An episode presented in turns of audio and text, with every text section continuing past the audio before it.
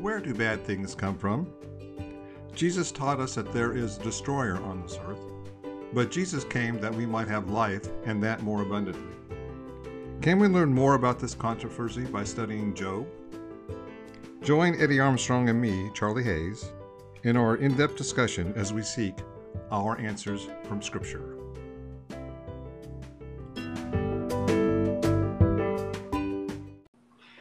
Eddie, we've been talking about the resurrection as part of the story of Job.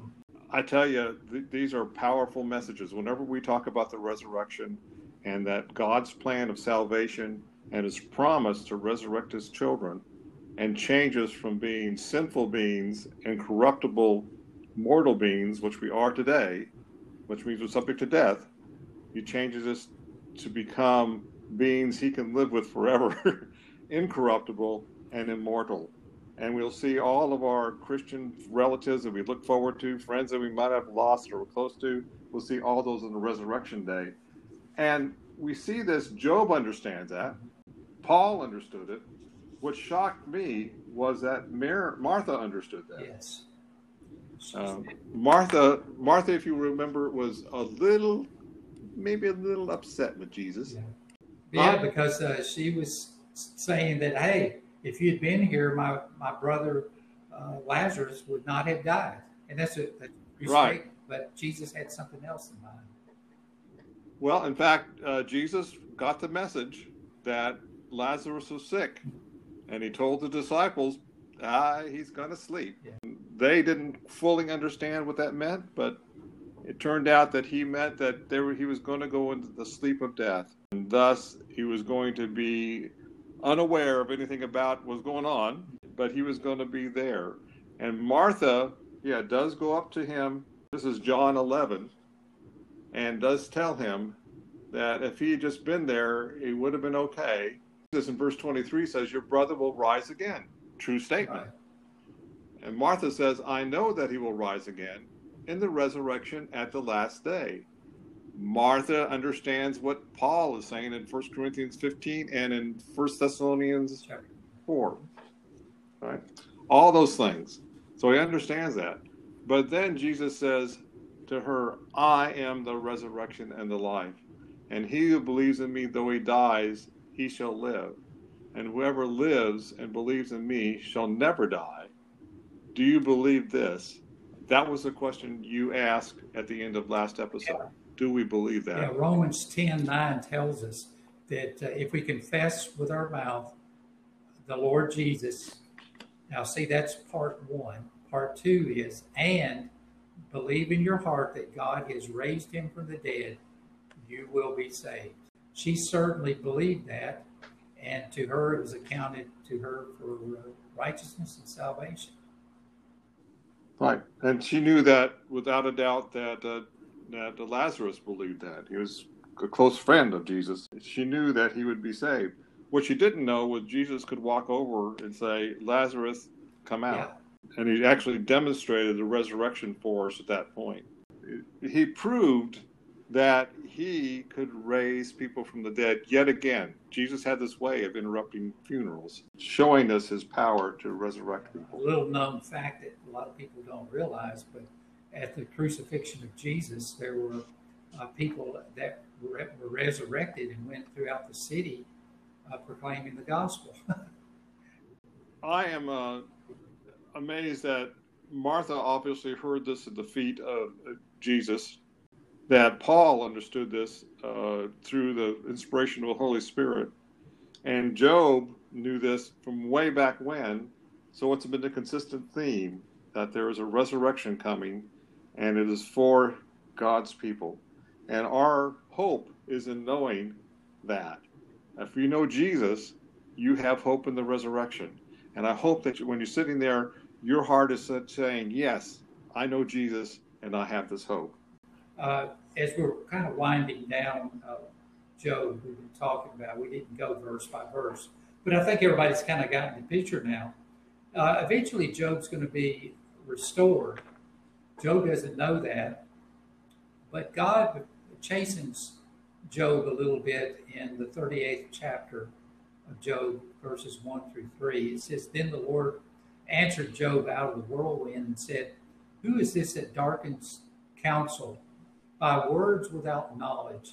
Now prepare yourself like a man. I will question you, and you will answer. So we see uh, God questioning Job for two chapters, chapter 38 and 39. And Job's response was only 52 words, three verses in chapter 40. Why would he ask these questions? He already knows the answer. Yeah. The trouble is, Job needs a refresher. And the refresher is not that knowing these answers, it's reminding himself who God is. Because this is one of the basic things we must understand who God is and who we are. Uh, a lot of a lot of what God questions him about in verse 30 uh, chapters 38 and 39 is about creation and about the foundations of the earth. Uh, he also asks him things that are really interesting. That he says, uh, "Can you bind the Pleiades together? It's a star cluster that is held together, you know, far away from us. Uh, can you bind that together? Uh, do you know the ordinance, ordinance of heaven? This is even more uh, extreme, right? Do you know what goes on in heaven? No. Uh, he goes through all these things, and all he can say is, I don't know the answer to that. I don't know the answer to that. I don't know the answer to that. And all the way down. And in the end, he abhorred, abhorred myself in, in Job 42 6 and repent in the dust and the ashes. He repents because he's in front of a holy God and he knows that he is a man. Yeah. And then, then it ends in verse uh, 7 where it says, And so it was after the Lord had spoken these words to Job that the Lord said to Eliphaz the uh, My wrath is aroused against you and your friends, for you have not spoken of me what is right, as my servant Job has. And you know that we've come to the other stake in the ground uh, in Job. The first stake was that Job was did not sin by accusing God of wrong. And this other stake is all of these words of discussion that was by his friends were not right about about God, but Job's was. And the, the thing that was right was that Job didn't accuse God of wrong, but his friends accused Job of wrong. And as a result of that, they uh, erroneously tried to say, God is punishing you, while in all reality, God does not wish to punish anyone. They listened to God. I'm guessing if you were listening to God speak to you of a whirlwind, you might have listened too. But they went and they did as God had asked them to do. And then watched as the Lord restored Job's losses, it says in verse 9 uh, and 10. And then all his brothers and sisters I read these words about the Lord talking about what he what he loves to do, what he glories in, uh, exercising loving kindness. Uh, if we look back, and oftentimes we have to look back because we have trouble seeing what's behind the curtain. We can see all the loving things God has done to pull us in toward Him and to really bless us with that. Sometimes some of us have resisted a long time, and it's taken a lot of bricks in the road to get us there but we can see that his loving kindness exists forever. Uh, the word judgment here, I think, can be misconstrued.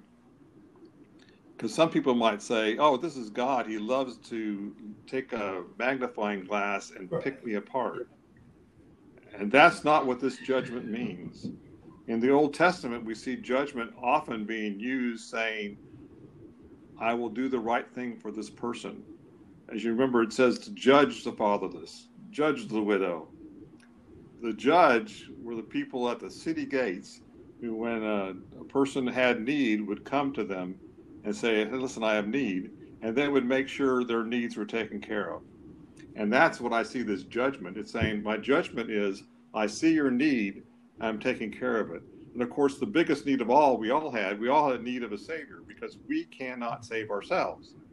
And so Jesus came and sacrificed himself on the cross for all of our sins. The sacrifice was to cover all of our sins. All we have to do is accept that sacrifice. So in every aspect of the word judgment, he's all about doing the things we need in our wretchedness, if you will. And then righteousness. And righteousness is, of course, what would make the earth such a better place if we could have it all now, but doing the right things. And those are the things God delights in. As you're saying, He doesn't delight in any misery, any pain, any suffering. Right on. Well, I've enjoyed uh, studying Job with you, and I hope our listeners have. And I don't know what our topic will be for next time, but I'm sure.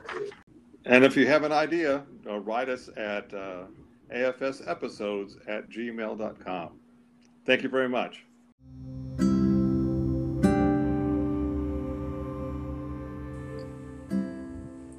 Thank you for joining us. For more information, go to answersfromscriptureonline.com. That's answersfromscriptureonline.com. In addition, we offer a personal Bible study at our Discover Bible School page at bibleschools.com slash 1514. That's bibleschools.com slash 1514. In addition, we support a Daniel and Revelation seminar on YouTube. Subscribe at the link in this episode description.